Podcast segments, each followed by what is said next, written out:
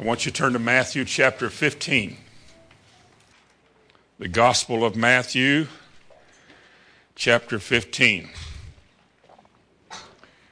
If you're in a church, a body of believers, you've been a spiritually minded person or a religious person, however you would say that, you will realize at some point in your walk with the Lord, in your time in a church, in your spiritual life, you will come and be aware of that sometimes things just don't seem to happen. Things get quite dull and quite stale. It's not always like that, thank God, because God keeps lifting us up and then there's those times in which nothing seems to be going on and you feel like you're losing something, missing out on something. It might just be a time of testing and God saying, Will you worship me when you feel nothing like you do while ago when you felt something? Will you relate to me by flesh and feelings or will you relate to me by what you've learned and what you know? And sometimes we don't get all of that together and we let things slide and let things happen. And sometimes our church is full of zealous people, exuberant people, and then sometimes I'm standing here over all these years, you look out and you wonder after the service, what was wrong with him? What was wrong with her?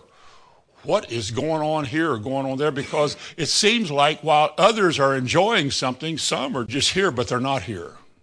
They're just existing in a spiritual atmosphere with nothing spiritual happening. It happens all the time. If you get used to it, in the church I grew up in, you get used to it and you accept that as just the way it is. I want to talk this morning on the subject when nothing seems to happen. Why is it sometimes that nothing seems to happen? Let's read Matthew 15, verse 8 and 9. This people draweth near unto me with their mouth and honors me with their lips. They sing the right songs, they say the right things, give testimonies and so forth. But their heart, the Bible says, their heart is far from me. Now, let me ask you a question before we read the ninth verse. If a person had the expression religion without a heart for it, would there be some way that would indicate that this person is religious but not spiritual? I could say it that way. That they seem to have the ability to say the right words, do this and do this and all of that, but it seems like when you hear the message, they're just sitting there. They're not really in here. Is it possible to go through the motions without a heart for it? Or is it possible to go through the motions without your heart being in it? You read in Isaiah chapter 29 something like that. You know, they speak the right words, they say the right words, but he said, but their heart is far from me. So, in a situation like that, things don't really happen like God wants them to happen. Now, let me read verse 8 again, thinking about what I just said. He said, This people draw near to me with their mouth and honor me with their lips, but their heart is far from me. God can see the heart. Now, notice verse 9. But in vain do they worship me, teaching for doctrines the commandments of men. Now, I want to share with you this morning several reasons why I think that nothing happens in churches or in a person's life. Either way you want to look at it. Notice in our text here, he says, In vain do they worship me. I think all of you have an idea, or maybe you know that the word vain is a word which means useless, to no avail. You're doing it, but it's not doing you any good. It's vain. And he said the reason that it's vain or of no effect is because their heart's not right. So, you know, if I would examine my heart before I come this morning and give an honest evaluation of my heart, because that's what the Spirit of God and your conscience will always do. Your conscience won't lie.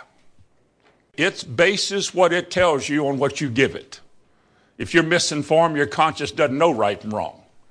But when God speaks to you what is right, your conscience will not deceive you by telling you something else until you keep violating your conscience and then it gets seared. I mean, a policeman can pull you over and you were driving 39 miles an hour in a 30 mile zone and he can say, How fast are you going? Your conscience yells at you 39.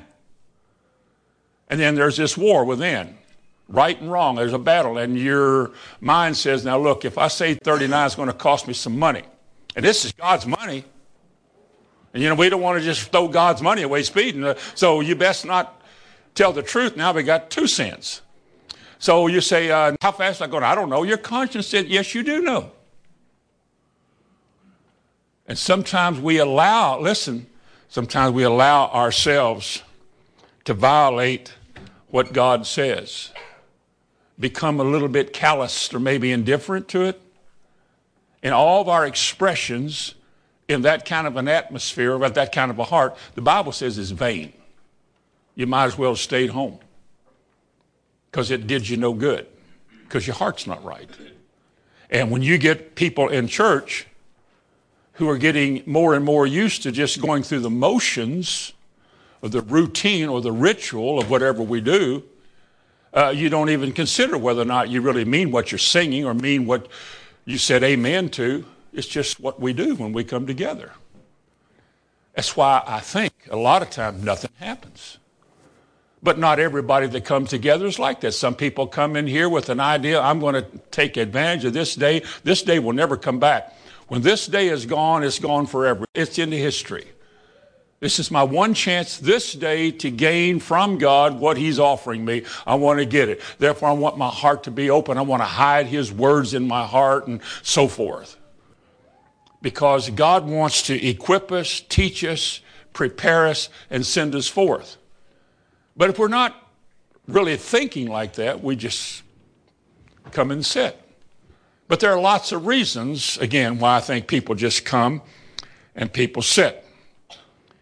Let's look at the first one this morning, points I want to make about why nothing happens. One is that people become dull of hearing. All of my saved life since 1968 I've been mainly interested in teaching. You know, pour it on, give me more, let me hear it. Cause me to be inquisitive. Lord, teach me in such a way that I really do want to search the scriptures to see how much more it says, or if it says that, and if it says that, why does it say that? What am I supposed to do with it? I want to be taught like that so that it inspires me. It makes me hungry to know more about what I heard. Now, not all of us, not everybody who hears a lot or has heard a lot is like that. They did hear a lot. I remember looking back from years ago and the people that I knew then, from not only I ran with, but I knew from other places. And I think many of them have just drifted away. They still probably remember a lot of things they were taught and probably are counting on that but they've just drifted away. Some don't even go to church anymore. Some attend church when they want to. Sort of a casual thing with God. I'm counting on what I remember to get me to heaven, but you know, my life right now today is sort of a, you know, oh, yeah, yeah, yeah, yeah, yeah, yeah. I think sometimes we've heard some things so much we get so used to it that it loses its meaning. How many of you know that you could hear the same message 10 times and God could speak 10 different things to you? But if you're not thinking like that, you're apt to say, I've heard that. Yeah, I've, i remember that. Yeah, I've, I've heard him say that before. And that's about the limit of it. But I believe that God has never exhausted the revelation of his word to his church. I think every time a person comes to hear the word, God has something to say in a way you've never heard it said yet. But if you're not convinced of that, you become dull of hearing. Or as I just said, I think you come to the place where you just get used to it. You just ho hum. And how many times have we heard things and, and you found yourself kind of drifting? your mind just begins to just drift and you think, well, yeah, I've, I've heard that before. Yeah, yeah, yeah, yeah, yeah. And you don't really think of what God is saying tonight or this morning to you. You turn to Hebrews 5. Let me tell you how it affects the church so that nothing happens. I believe God makes things happen through and by His Word. I think the Spirit activates all of that, causing something to happen in somebody's life. Maybe not all of us, but somebody's life. I think it's God uses His Word. Now, He said in Hebrews chapter 5, verse 12, But when the time you ought to be teachers, you have need that somebody teach you again, which be the first principles of the oracles of God. Things you heard when you first got saved. You've never really gotten beyond that because you didn't really want any more of that deeper stuff. You just like the simple message of the gospel, and that's as far as you want to go. And when anybody goes beyond that, you become dull of hearing. You quit listening because, ah, that's over my head. But Paul said, the time that you ought to become a teacher and explain the gospel to other people, your neighbor next door, your brother, your sister, your mother, whoever. He said, You have need that somebody teach you again over and over the first principles of the oracles of God. He said, And you have become such as have need of milk and not strong meat. Is he saying that we ought to progress from milk to strong meat? Is he saying that the Spirit of God, who inspired the Word and inspires us, wants to take us from the simplicity of the gospel to the deeper things that demand a lot of mental activity? Of course he does. There's a reason why God wants us to ponder His Word and search the Scriptures.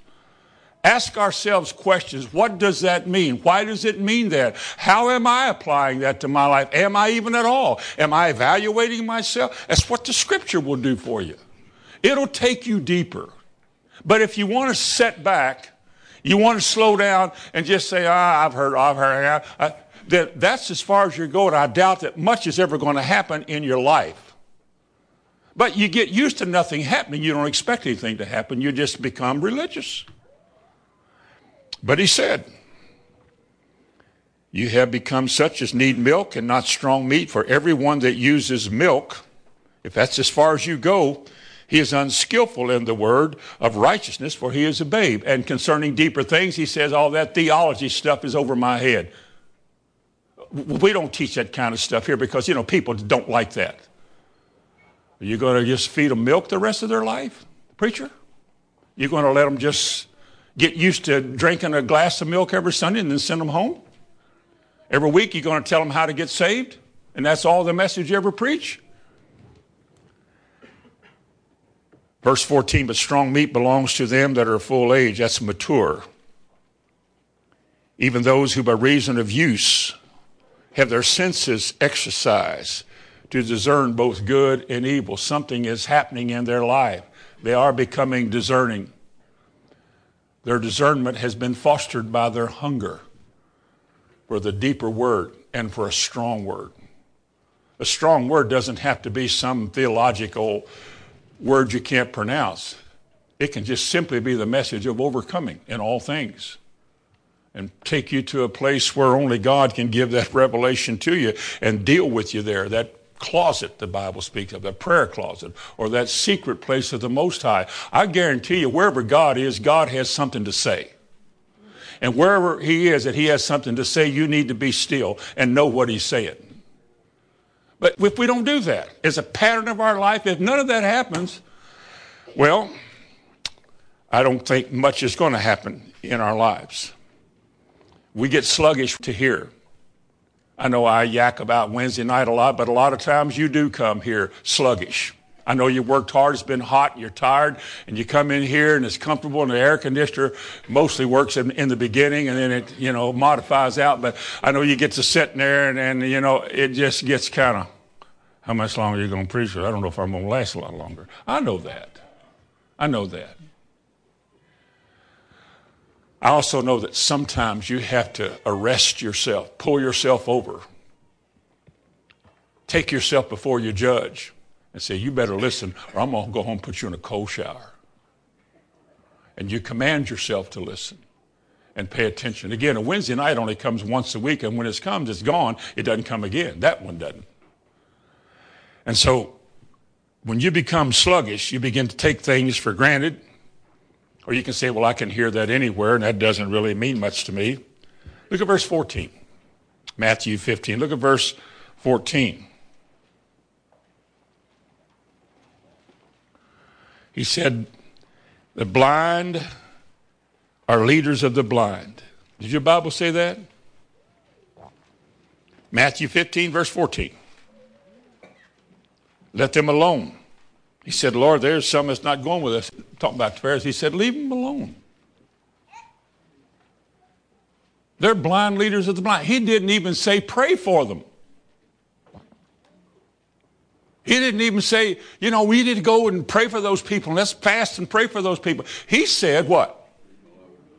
Now I don't want to get off the subject here.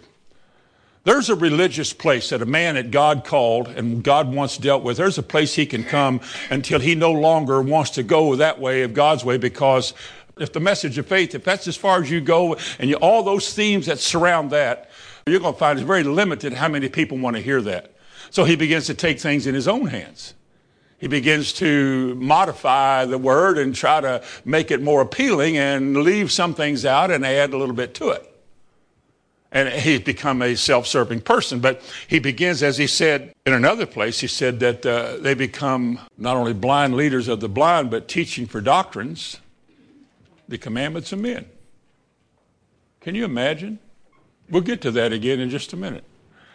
But the first reason this morning the things I don't think happen, either in your life individually, personally, in your family, or a church, is because you become dull of hearing. There's a reason God put that in the Bible. A second reason, will go along with this, is false teaching. People have been misled, misinformation. It has the appearance of truth. A false message can contain truth. You can quote the Bible, talk about Jesus a lot, and quote the scripture, but what happens with falsehood is that what the truth is, they're being turned away from. And for the reason I said a while ago, because it's not popular. I mean, the hour that we're in in religion, you know, the greatest religion is the one with the most people and the most famous preacher. You know, oh, that's where it is, and that's where it's got to be. And, well, they light it up. False teaching. As he said in our text, verse 9, teaching for doctrines. Matthew 15, what does he say in verse 9? Teaching for doctrine what? Would I get this right if I said what we're teaching as the right way is not necessarily the way God said it, but the way I say God said it? My interpretation. Would you agree? Teaching for doctrine. Doctrine is instruction or teaching. Doctrine declares God and His way, His word, His purposes, and so forth. That's doctrine. A lot of people don't like that. It's too narrow. It's a hindrance to the way you want to live and the way you want things to be. So a preacher can come along knowing that and can take what is doctrine and begin to modify it, water it down, change it a little bit, still quotes it, but changes it. So it no longer means what it says. You can say what it says, you can read what it says, but you say, well, now you have to understand that this was spoken to a different time. That can't work for today. You know, the Sermon on the Mount, you know, there was a time that you could say that because that was a time. But today we have to understand. How many of you know that's misleading? That is right what I just said is teaching for doctrines, a man's commandment. I'm misleading. I have become all pretty as a preacher in the position of a pastor, a false prophet, a misleading false teacher, telling you something that you know is wrong. Now, I could be honestly wrong. I'm not trying to mislead anybody. But when I know something that God said is not what you want to hear, and I say something different about what that means, and you believe it, I have misled you. Let me show you something. Turn to 2 Corinthians. Put your finger here in Matthew. Turn to 2 Corinthians 11 and verse 3 and 4. 2 Corinthians 11 and verse 3 and 4. But I fear, Paul writes to the Corinthians, but I fear lest by any means, as the serpent beguiled Eve through his subtlety and his cleverness and his deceit, so your minds should be corrupted from the simplicity that is in Christ. For, and this is what he's saying, for if he that comes preaches another Jesus. Let me ask you all a question. We Stop for a minute. There's only one Jesus, isn't there? And all we know about him is in the scripture. Well, how could there be another Jesus? Well, what he's saying is you take Jesus and who he was and explain that he's not really like that, or that's not what he meant when he said what he said. Oh, yes, he could heal. I mean, he's the healer. He went about healing all and doing this. They healed in the Old Testament, they healed in his day. But he's not doing that today. Jesus doesn't heal today. Jesus doesn't work miracles today. They've changed who he is. They've changed what the Bible says about him to where you no longer are taught to expect him to do for you what the Bible said he would do. Because some clever person told you that he might not want to do that. Well, he could now. We know he could, but he might not want to. He might not want you well. He might want to leave you this way or leave you that way. And after all, he's, in, he's the boss. So what happens to your faith? What do you have faith in? You can't have faith in what he just said. Why would you believe God's going to heal you if he might not want to? How would you know if you could? How would you pray for anything? God may change his mind. And he said, You have made the word of God of no effect by your traditions. You're robbing and cheating the people. The Jesus that they should be embracing and expecting to do for them what he promised he would do, they no longer are sure that he even will. They've been talked out of their faith. They've been talked out of their hope. The only thing you've got in this life is go to heaven when you die. That's about the limit.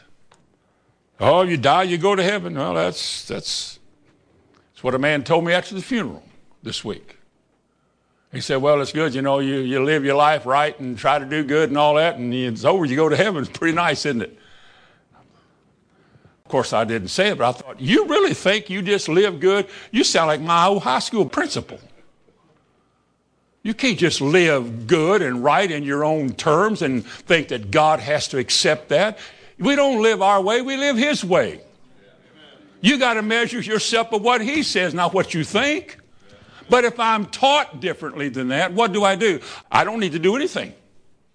You know, I try, I do the best I can. I'm going to heaven.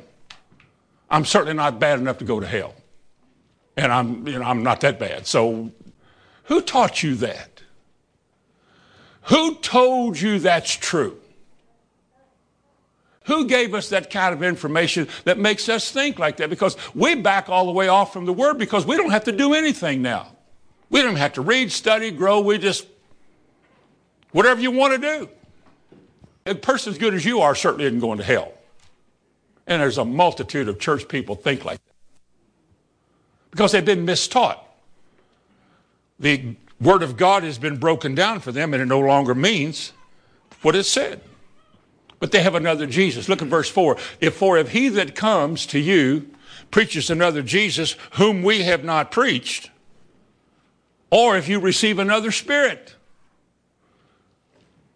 He said, Boy, somebody comes along besides us and you bear with them gladly. And when, when I come along, all you do is criticize. That's what this whole thing's about. Let me give you another one.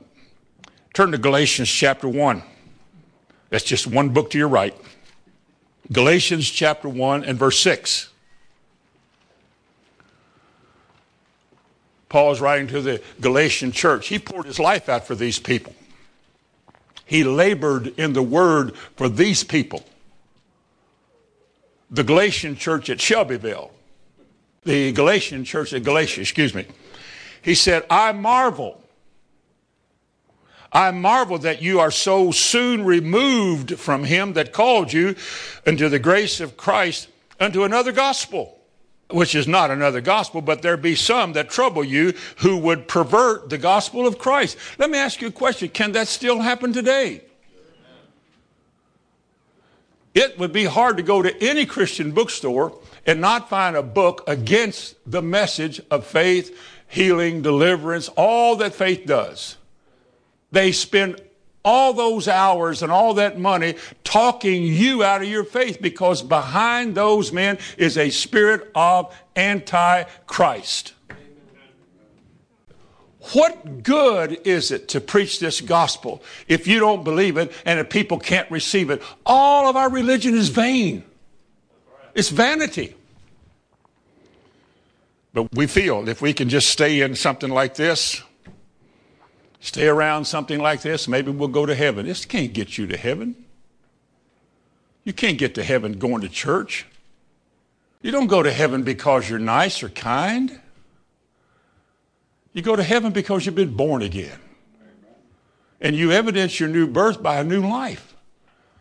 There's something new in your heart, something inspiring and wholesome and good, and, and something that makes you want to sing them over again to me. Wonderful words. Oh, I love to hear his word, your heart will say. You don't just join church. I joined church. I don't know how many times I joined church. I've been baptized.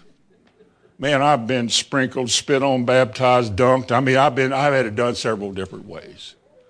None of that would save me. None of that will save you. You have to be born again.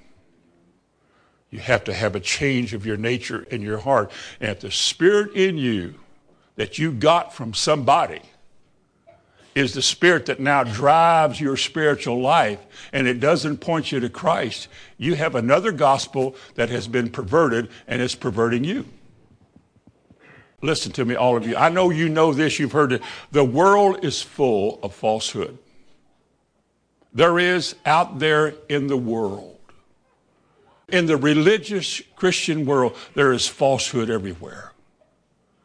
There are people who are trying to be famous and popular and to make you happy and comfortable, to make you feel good about this or that without touching your sins and without touching your life. That's what happens to a false gospel. You begin to set back and you don't pay much attention. We're told that in the last days there will be people who will look for teachers after their own lust. They'll look around and church hop and find something until they find one the way they like to hear it. He said they have itching ears. He said they have turned away from the truth and turned aside unto fables or myths or made up stories, entertaining things. That's what they say. This is a solemn word in 2 Timothy 3. You don't have to turn to this. 2 Timothy 3 5 says, If they have a form of godliness, if they have the form, it looks right, it seems right, it has the right form, the right translation, it has all the right this, is, and that. But if they, in doing that, deny the power of it, you know what we're supposed to do? You know what we're commanded to do? With any religion that has a form but denies the power, turn away. We don't have to be ugly and mean spirited about that. It doesn't mean we wouldn't stop to help a man get out of the ditch or put his cow back in the field. But we have nothing that we can fellowship around. I don't want much to do with anything that's going to mislead me. My most precious treasure is the Word of God as God has put it in my heart. I have nothing greater than that. But my new birth took place that way. Born again, not of corruptible seed, but of what? The Word of God which lives and abides forever. That's what I want to conquer and control. So, a second reason that things don't happen is because people have given way to false teaching. A lot of Christians not sure if they can believe a lot of things. Another reason is worldliness. Oh, here we go. Worldliness. Just very worldly. Turn to Matthew 13 and verse 22. Matthew chapter 13. This is the chapter with the sower and the seed. Matthew 13 and verse 22. About the sower and the seed. It tells us why, listen to me, in harmony with our title, it tells us why nothing happens. It tells us why not much is happening in your life, why not much is going on in your life. Matthew 13 and verse 22. He said, He also that receives seed among the thorns is he that hears the word. He hears it. But this is the problem. And the care of this world and the deceitfulness of riches choke the word, and he becometh unfruitful. He will not be a spiritual man. How often through the years has money changed people? There's been people, I'm sure, who were very spiritual when they were broke, had nothing. It's easy to give, easy to share. Money did not drive them, they weren't controlled by money. A lot of things that they wish they had, they didn't labor over wishing I had. They just don't have it. And someday I'll claim it. God will give me the faith for it, and I'll claim it and I'll get it. But right now, I'm content with what I got. And they were like that. Then one day, the things began to change, and money started coming in. And a man began to advance his job, maybe got a better job, maybe something happened or something quickened or picked up. Next thing you know, you got some money. You got more than you've ever had. The opportunities for having more things than you've ever had, going places you've never been, or doing things you haven't done, are now possible. You can give yourself a better life, whatever that is. You can give your children better things for life. And we can now begin to live on a higher level and enjoy pleasure a little bit more.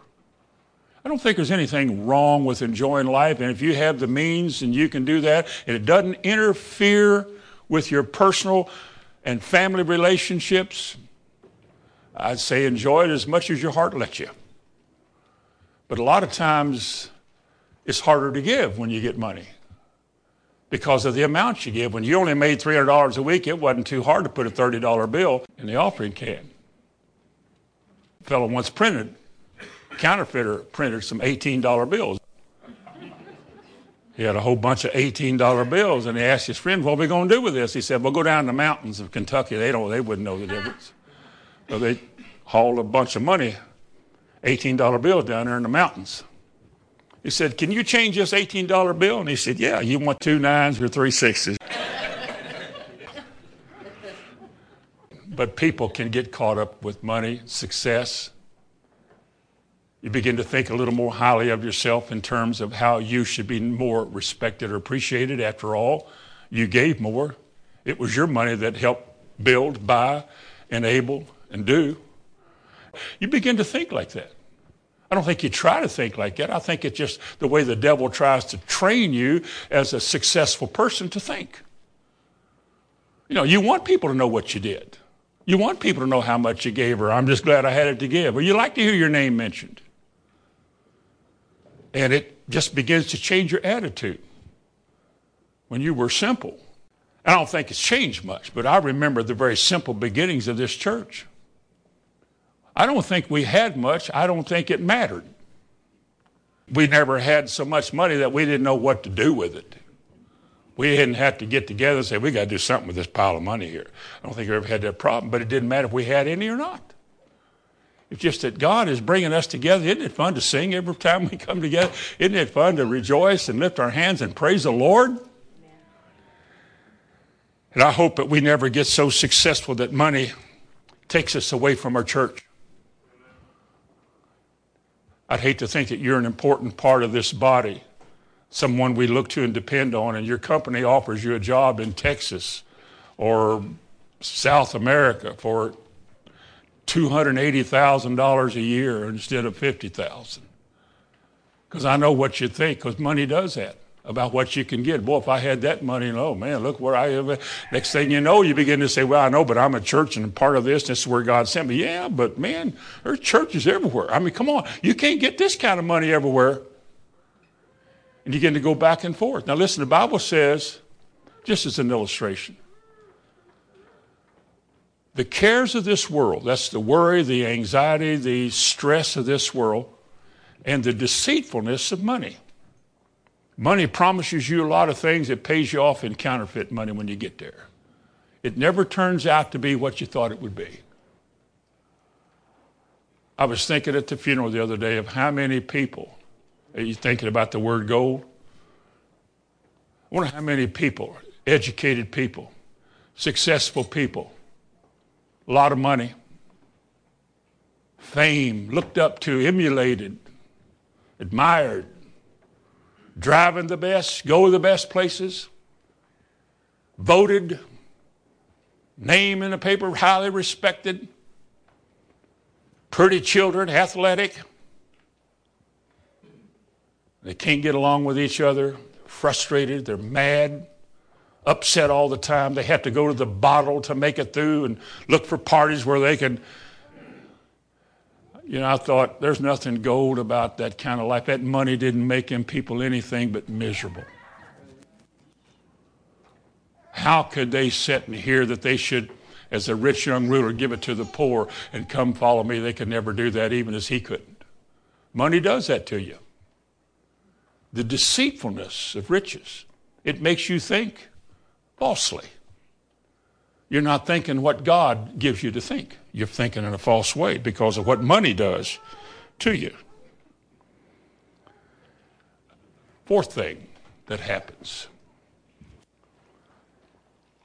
when nothing is happening is because you're backslidden. Because you're backslidden.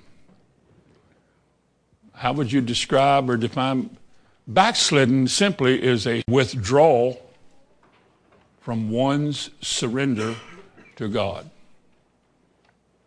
Now, pretty broad. Listen to it again.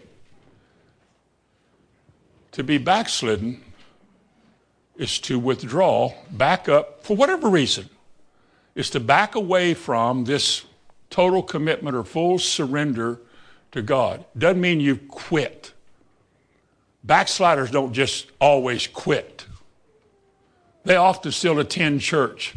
It's just that they have pulled back. They're not as committed, not as dedicated. They're not what they thought they were. Because years ago they said, but it looks like down the road they weren't quite that. They've given in, given up something. They begin to backslide.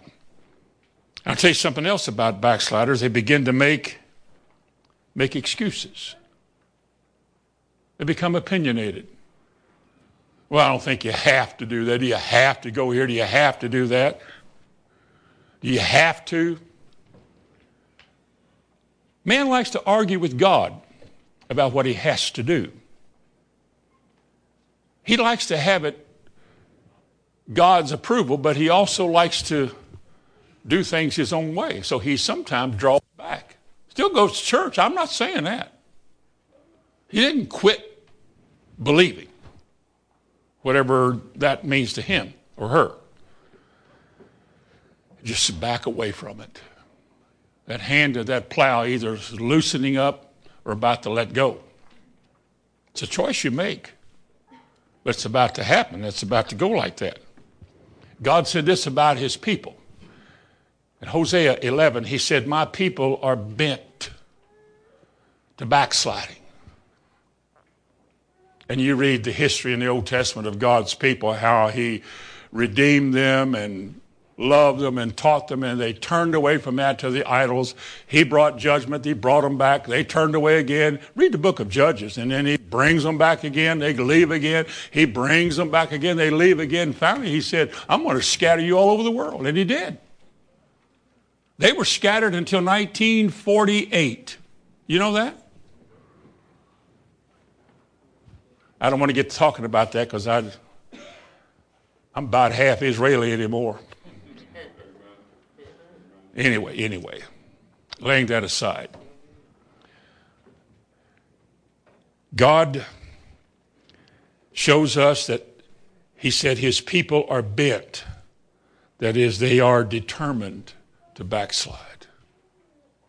Because, listen to me, because they think what they've been setting in and who they've been talking to and their evaluation of religion and God and their opinions and philosophy and all, they think they're all right and they can do that. It's not going to keep them from heaven. Therefore, it's okay. So they just back away from the word and they draw back. Go back to Zechariah chapter 7.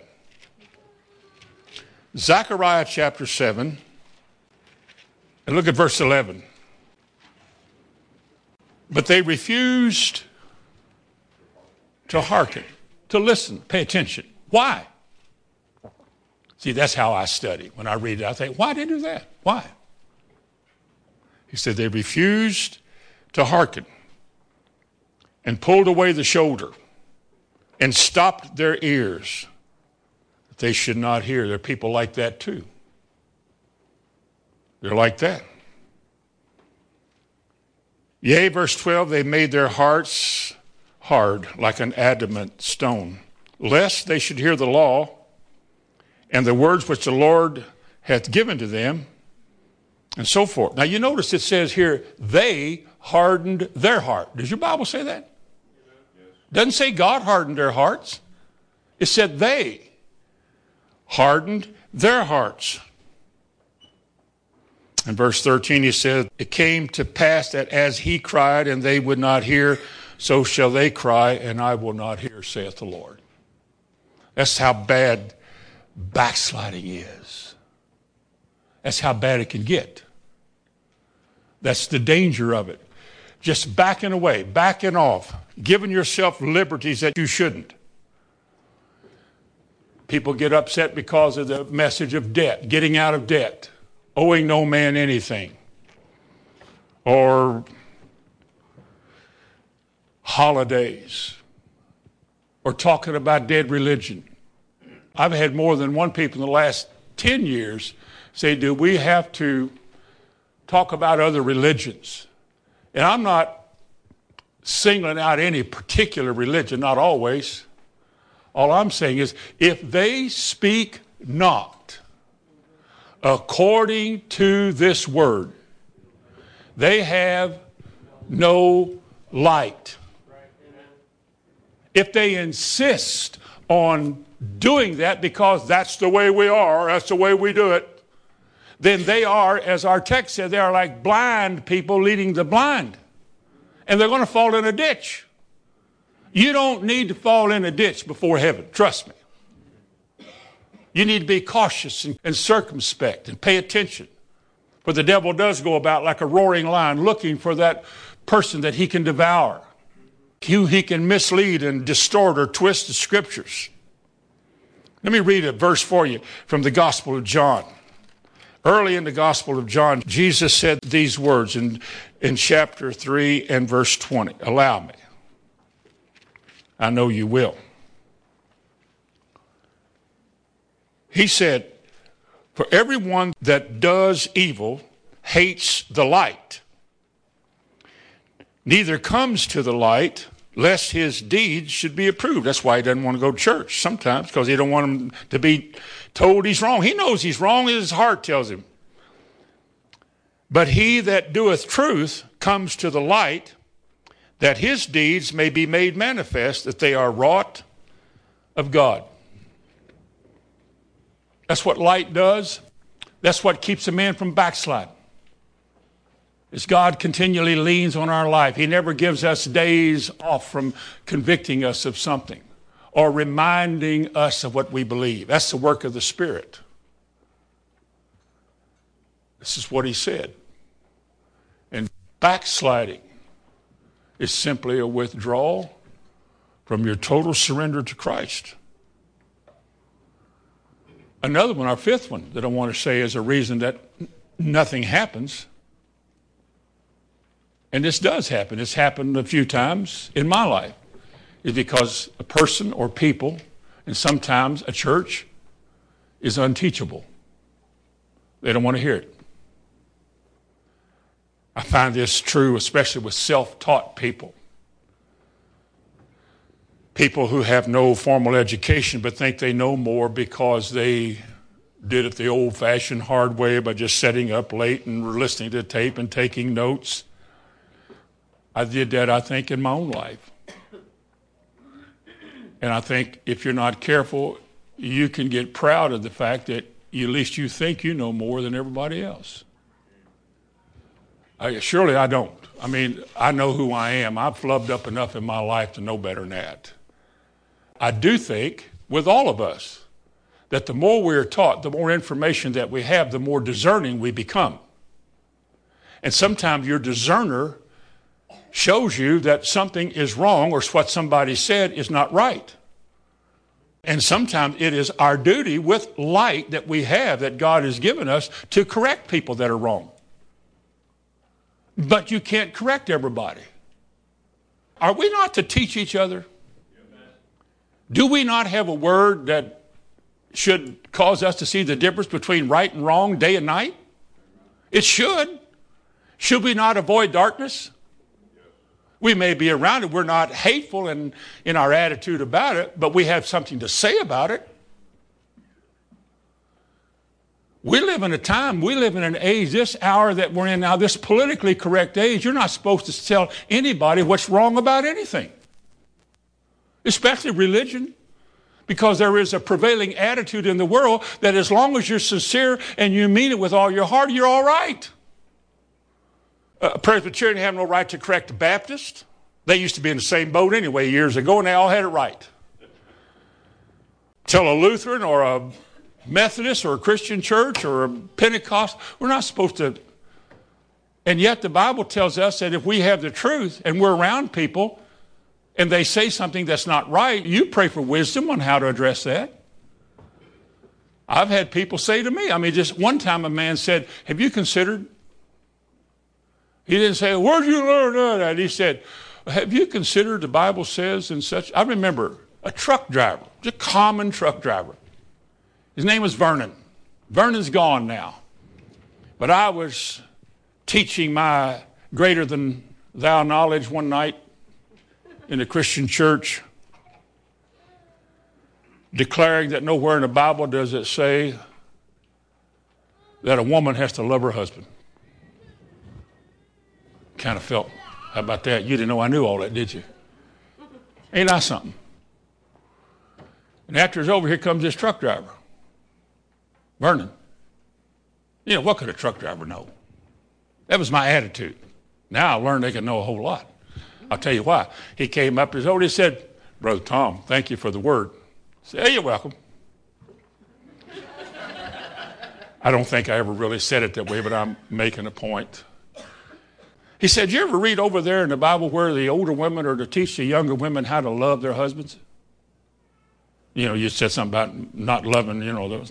Well, you know, it does say that older women teach the younger women how to love their husbands. You see, they didn't always get to marry who they wanted. Their mom and dad went and got them a husband, and sometimes that might have been a tough love. In my mind, I thought, I didn't know that. I said, Vernon? I said, I've never seen that. I've never thought of that. I said, How'd you come to that? He said, I heard it on tape. He drives a truck. I think he said so far that year he had listened to the Bible on tape 11 times. That's all he listened to, cassette tape. He said, and in the beginning was the word. Just driving down the road hour after hour, listening to God. Well, I do think you pick up a few things along the way. He did. And corrected Mr. Mighty. You know, he just said, this is. Over the years, through the years, you run into some people I remember one time I was complaining over the phone. Year, I'm barely saved. I was crying about something. Just had me a little cry over the phone. And this fellow sounded like he might sympathize with me a little bit. And I was sharing with him about some things and, and this and that. He had invited me to speak at the Full Gospel Businessmen. I was supposed to come and tell him how mighty God is. And I was talking to him on, on, on, the, on, the, on, the, on the phone. And he said, Brother, let me just gently urge you to overcome. and that was my message last week somewhere. All I'm saying is, I am glad in my life there have been many people I've run into that had a kind and gentle way of correcting me that I could receive it because there's a lot of people that can't receive it. If you don't speak what they said, you're out. I spoke at a Pentecostal camp. A youth meeting it was 1970. That's a long time ago. They asked me to speak at this Pentecostal conference down uh, south of London, somewhere back in the boondocks. I'd never been around that kind of worship ever. You know, you came into Christian church, it was in your seat at attention and the songbook and told you what hymns, what songs. Not there. Man, they got as rowdy and loud, and they were dancing, and buns came loose from their hair, and they were yeah, all run, running and yelling and carrying on. And I went up and I taught, and they listened. I did my thing. I talked about faith, and I could tell they had never heard much about it. But I also could tell some of the older ones they just kind of dropped their head. One of them came up after it was over. The meeting was over. He's getting ready to go home. He said, When are you going to come out of Babylon, boy? Now, see, I knew what that meant. You know, the anti church was Babylon. I knew what he meant. And I said, You mean the Christian church? He said, Yeah. And I knew I was getting ready to go home, and the car was there, the road was just ahead, so it was a pretty easy escape. I think I was bolder when I was younger than I am now, but I said to him, I'd rather be in what I'm in than what you're in. I'd rather have it the way the Christian church does it than the way you all are doing it. Because I didn't say all of it because I thought at least you can teach them. We're all hungry to be taught. You all think you've got it all. You think you know it all. The self taught person who's listened to all of his tapes and cataloged and memorized and, and knows more than everybody, he can't receive from anybody because they left out something. He knows more about a point than they didn't. You know, he just knows more, smarter than. You can't teach them. They don't have much to say. But here's what it does say about people that are unteachable. They didn't come here to learn, they come here just as an exercise. Bible says, He that shutteth up his ears from the truth in Proverbs 28, he that shutteth up his ears from the truth, even his prayer shall be an abomination. Can you imagine an earnest prayer being an abomination? Who's that for? The person who doesn't want to hear the word doesn't want to hear it. That's why things don't happen. In Romans 1, it says they did not like to retain God in their knowledge. You're not going to teach me. You haven't been to school. How can you teach me? You haven't listened to so and so's tapes. How can you teach me? You have nothing to say to me. Let me tell you something, folks. Even our children can teach us. Out of the mouth of babes can come some profound nugget of truth that you and all your studies had never discovered. You can never shut yourself down from learning what God has to say. Amen. And finally, the reason that nothing happens is because people are lost. They're lost. They've never been saved. They've been to church all their life. They've been told they're okay told how good they are, told how much God loves them and they're good. They're good and they're loved. What more do they need? And they can't comprehend. Just like a natural man cannot understand the things of the Spirit because they're spiritually discerned. So it goes back to that other verse. You water it all down. You make the lost feel comfortable. You don't want to talk about his sins, he might not come back. That wouldn't be love. So you begin to water everything down, make them comfortable, quit talking about those sensitive things in the gospel, leave things alone. We just don't want you to be upset with our message. We want you to feel good about yourself, even in your sins, in your sinful state. You're all right, when actually you're not. Because if you died today, and as soon as you died, there was the messenger of heaven, and he said, Why should I let you in heaven? What would you say? That you were good? No man is good. That you tried hard? Trying hard doesn't save you. Well, I believed in Jesus. So does the devil. Well, how are we going to get in heaven then? You got to believe that not only what he did, he did it for you, and that because you were picked out, he gave you repentance and you turned away from your sins. He forgave you of all your sins, put a new heart and a new spirit in you, and you begin to live with revelation on his terms. There's no other way to get there. All your religious goodness won't make it. And a lost man has to be told at some point, even in a church, that you're lost. That's why I say to all you young preachers, my young preachers, one of your messages has to be on the new birth. You must be born again. You got to master that one because nothing's going to happen unless they get there first. And in closing, finally, in closing this morning,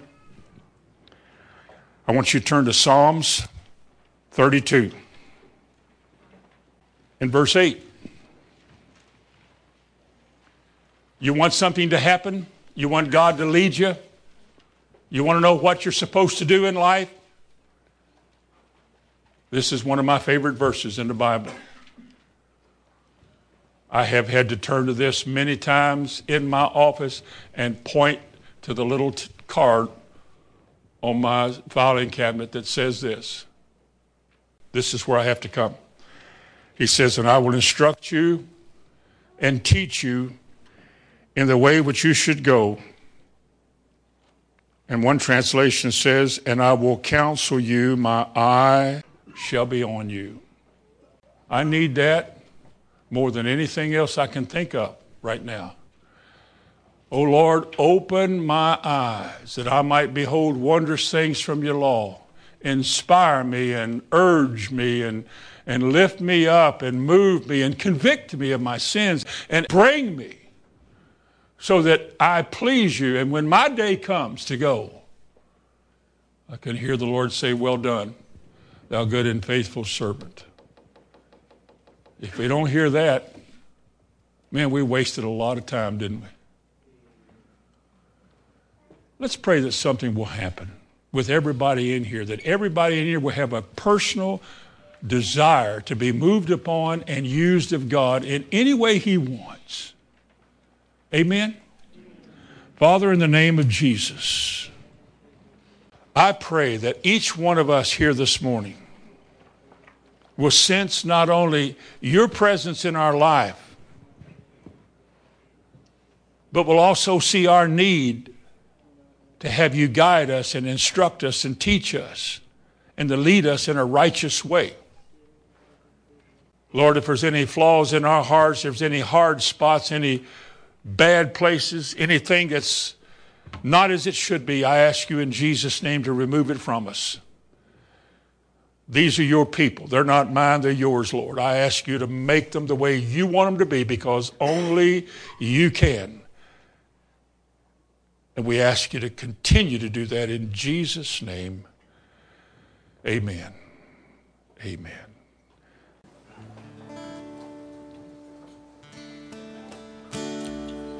Praise the name of Jesus. Praise the name